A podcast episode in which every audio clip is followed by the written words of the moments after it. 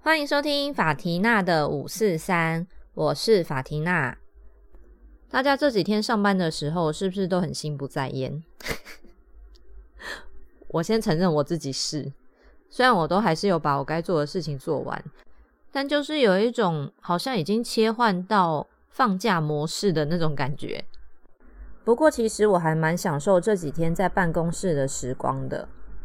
因为每年过年前的这段时间，对我们来说就是全年唯一可以稍微放松、喘口气的时候。所有的课程都已经结束，那我们就是需要把一些行政上面的事情做个收尾，这样子。剩余的时间，大家就会聊聊天啊，看看过年要去哪里玩啊，或者是下午茶要吃什么啊之类的这些话题。那天有一个老师去办事。办完经过办公室的时候，就进来闲聊了一下。他跟我们说：“吼，我今天真是超不顺的。”我们就说：“哎，发生了什么事啊？”他就说：“我今天去买完东西之后，就想说顺便去医院拿个药，然后再到银行去跟李专聊聊天。结果离开银行之后，他才突然发现：哎，啊，我的那一袋东西去哪里了？”他马上打电话回去给李专，结果李专说东西没有掉在他那，而且他的车钥匙还在那一袋东西里面。想了半天，他想说该不会是放在医院吧？于是他又赶快再坐车跑回去医院，发现哦还好，那袋东西就原封不动的放在柜台旁边的一个架子上面。听完之后，我们就跟他说还好还好，没有被别人拿走。但是他就是有点懊恼，说自己怎么会这么健忘，是不是老了还是什么之类的？大家知道这时候可以让他马上把这件事情给放下，然后不再怀疑自己的方法是什么吗？就是告诉他一件比他更夸张的事。因为我在听他讲这件事情的时候，马上就想到大概几年前吧，有一天我要去上班的时候。就在走去捷运站的路上，买了早餐和一杯奶茶。但是因为我真的是太饿了，所以我就边走边吃，把它们给吃完了。到了捷运站的时候，我就把整袋一起丢进垃圾桶，然后我就去搭捷运啦。结果我准备要出捷运站的时候，摸了一下口袋，想说：“哎，今天口袋怎么这么轻啊？而且怎么只有捷运票？那我的钥匙呢？”这时候我才突然想起，虾米。我的钥匙在刚刚的那一袋早餐袋里面呢。于是我就马上冲下楼，再搭捷运回去，然后出站去翻垃圾桶。当时真的是没有在顾忌任何形象的，因为我的钥匙在那里面。还好，我觉得我还蛮幸运的。那个时间点可能是因为已经过了尖峰的上下班时间，所以捷运站没有太多的人，也没有太多的垃圾。当我走到垃圾桶前的时候，发现哎，最上面的那一袋还是我的垃圾。于是我就很自然的把手伸进了垃圾桶，把我的那一袋早餐袋给拿出来，捞出钥匙之后，再把它给丢回去。要是捷运站的监视器是一直有人在看的话，那个人一定看着荧幕想说：这女人到底在干嘛？也太诡异了吧！我只能说还好，我家跟办公室只有一个捷运站的距离而已。老师听我讲完这件事情之后有什么反应呢？他在听到我说我很自在的把手伸进垃圾桶拿出那个袋子的时候，他就说 “You gross”。这时候我就知道他把东西忘在医院的这件事情，在他的心里已经不会留下任何阴影了。我觉得我自己好伟大。拿我的糗事来让人家心情变好。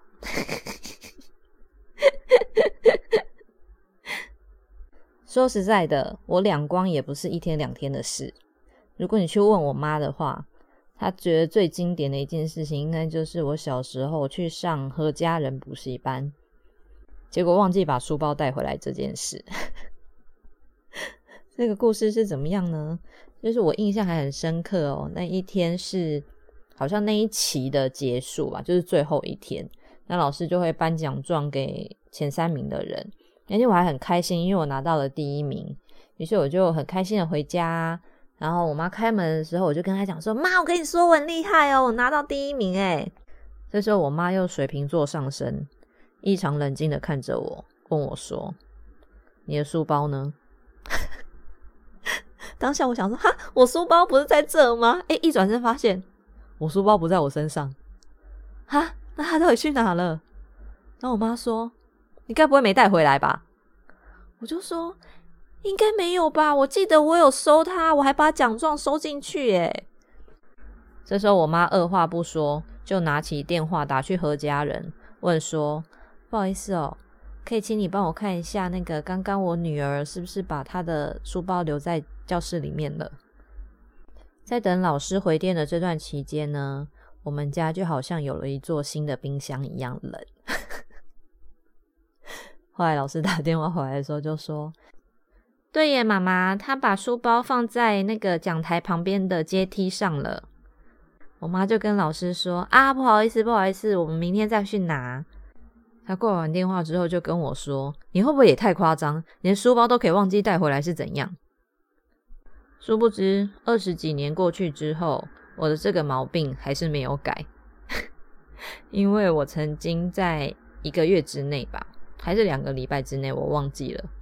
总之就是在短时间内连续三次，我都忘记把包包从办公室带回家，而且我都是到隔天准备要上班之前才发现，哎，我的包包怎么不在家里啊？我同事对于这件事情都感到非常的讶异，而且觉得很瞎。难道你都不用花钱吗？你的钱包都在包包里，那你怎么回家的？我就说。啊，我的钥匙跟手机都在身上啊，而且我回家之后就不用再花钱了啊，所以我完全就没有发现。从那之后，我就会提醒我每一个工读生，在我要下班的时候都要提醒我，手机、包包、钥匙都要带。前阵子我还想说，嗯，我最近很棒，都没有忘记带东西。殊不知，在我们跟我老板去吃饭的时候，吃完出来，我准备要去骑脚踏车。到了脚踏车那边，我发现，哎，我包包没拿，我手上就只有一袋水果跟手机，但是钥匙什么的都在包包里面。于是我就赶快冲回去餐厅，在冲回去的路上遇到了我的同事，我就把我手上的水果袋交给他，想说先让他帮我带回去好了。没想到我的脚踏车钥匙在那个袋子里啊！于是，当我去餐厅拿完包包出来之后，发现靠腰我没有脚踏车钥匙的时候，我就赶快打电话给我同事。在等我同事接电话的那段时间，我心想说：“完蛋了，等一下又要被骂了。”果不其然，当我同事问我又怎么了，我跟他说：“我的脚踏车钥匙在你刚刚拿回去的那个袋子里面的时候，他就在电话的那一边说：‘你很烦的你，我真是受不了你诶当然，他最后还是有很好心的帮我把脚踏车钥匙拿过来啦。所以呢，如果有人最近因为自己健忘的频率好像增加，而有点担心，可以先不要紧张，因为我从小到大都是这么健忘，但是我也是活得好好的。而且有时候其实是因为压力太大，所以记忆力会比较衰退。刚刚听完我的瞎事，是不是有松了一口气的感觉？包准你明天就不会再这么健忘。废话不小心又太多了，还是赶快来进入我们今天的主题吧。这几天我看到有一个话题，大家讨论的还蛮热烈的，就是鸡排妹被性骚扰的这个新闻。所以今天我想要来跟大家小聊一下性骚扰。性侵害，还有性教育，我有上网查了一下关于性骚扰的定义。那根据卫福部的网站上面呢，是说违反他人意愿而向他人实施性或性别有关之行为，若造成对方的嫌恶与厌恶，不当影响其正常生活进行的，都算是性骚扰。那界定性骚扰最重要的因素是被害人的感觉和意愿，因此呢，同一种行为发生在不同的人身上，可能就是性骚扰与不是性骚扰的区别。简单一点说的话，应该可以说是，如果今天有人因为你的性别而对你或你的身体开了一个玩笑，或者是在没有经过你的同意之下触碰到你的身体。只要在这些过程中，你是非自愿或是感到不舒服的，那对方就算是性骚扰。这让我想起我小学的时候吧，有一个坐在我后面的男同学，他就三不五时会问我说：“哎，你今天没穿内衣哦？”或者是靠我靠得很近，然后说：“你昨天是不是用什么什么洗澡？”印象中那时候不知道是不是因为有偶包的关系，毕竟我从小到大在老师眼里都是个乖乖牌的好学生，所以为了让气氛和平一点，内衣的问题我都会跟他说：“哦，对啊，我就不喜欢穿。”然后沐浴乳的问题，我还会跟他说：“哦，你也太厉害了吧！”即使在面对这些问题的时候，我的心里并没有觉得那么的自在。但是长大之后回想起这件事情，我突然惊觉，这不就是一种性骚扰吗？因为他对我说出的这些话，让我感到非常的不舒服。还有很多女生应该都有被掀裙子的经验吧？小时候是不是人家常常会说：“哎呀，他就是喜欢你啦，所以才会这样子捉弄你。”但事实上，你们有喜欢被掀裙子吗？我个人是痛恨这件事，所以只要有人掀我裙子，我就是揍他。但是大家记不记得，当时你回家跟爸妈或者是其他的长辈说的时候，他们都会跟你说：“哎呀，他在跟你开玩笑啦，就不要理他就好了。”但事实上，这也是一种性骚扰。可是对我的爸爸妈妈或是阿公阿妈那一代的人来说，被性骚扰好像是一件见不得人的事情，他们比较倾向去说，一定是受害者自己做了什么事情，才会让人家觉得可以这样，或者是才会让人家想要这样对待他们。其实好像不止那时候，就连现在也还是有很多人抱持着这样的想法。像这一次鸡排妹的事情，我就看到有人说。啊，他自己就是那种形象啊，难怪人家会想要吃他豆腐还什么的。拜托，这些工商消为明明应该要被检讨、被谴责的人，是伸出咸猪手，还要讲那些不得体笑话的人，好吗？哦，对，我突然想到，还有一次我在念大学的时候，那堂课选修的人数其实没有太多。所以大家都还蛮熟的。结果呢，那一天我到教室的时候，想说：“哎，怎么都没人？”这时候呢，简讯就陆陆续续的进来，大家就在说：“哎，我今天不会去哦，哎，我今天翘课哦，什么的。”心想说：“靠，要这种事情不是应该要早一点讲的吗？怎么可以让我一个人坐在教室里面呢？”就在我准备要走出去，想说：“那我也就当我今天没来好了。”的时候，老师来了。于是我就跟老师说：“哎，老师啊，今天大家都要翘课，哎，那我们今天就停课一次好了。”我觉得我还蛮有种的。殊不知这时候老师说：“不行不行，既然你都已经来了，我们就还是要上一下课。”于是他就开始讲课，然后出题目，讲一讲，让我一个人做练习的时候，他就突然不知道为什么开始跟我讲说：“你知道哈？”女孩子啊，那种就是袒胸露背的，一点都不性感，就是要若隐若现的才好看。而且女孩子就是要穿裙子，露出小腿的线条，那真是美极了。这时候我头低着在做练习，但白眼不知道翻到哪里去，然后心里的 OS 就是把我所知道的脏话骂一遍，这样子。我心想说。讲这些话会不会太恶心了啊？你跟我讲这些话可以吗？而且更瞎的是，在他说完女生就是要穿裙子之后，我看见呢，他做了一个动作，就是在我的面前弯腰。那一天我刚好穿裙子，我当下真的是超想收东西走人的。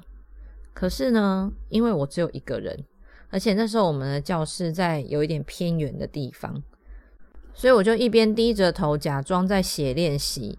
一边问老师说：“哎，老师啊，是不是写完这个我们就可以下课了？不然的话，进度太多的话，其他同学这样不公平。”还好老师说好，所以我就飞快的把它写完，然后闪人。但我事后再回想起这件事，还有告诉我的朋友们这个经验的时候，我们真的都超想吐的，怎么这么恶心？但是我们那个年代，性骚扰、性教育真的不是很被重视。要是是现在的话，那个老师应该已经被送去性评会了吧？我还记得以前我国中的时候，健康教育的第十五课跟第十六课，老师都直接跳过。为什么？因为那两课是在教男生跟女生的身体构造。老实说，我觉得这样的教育真的是害惨了很多人。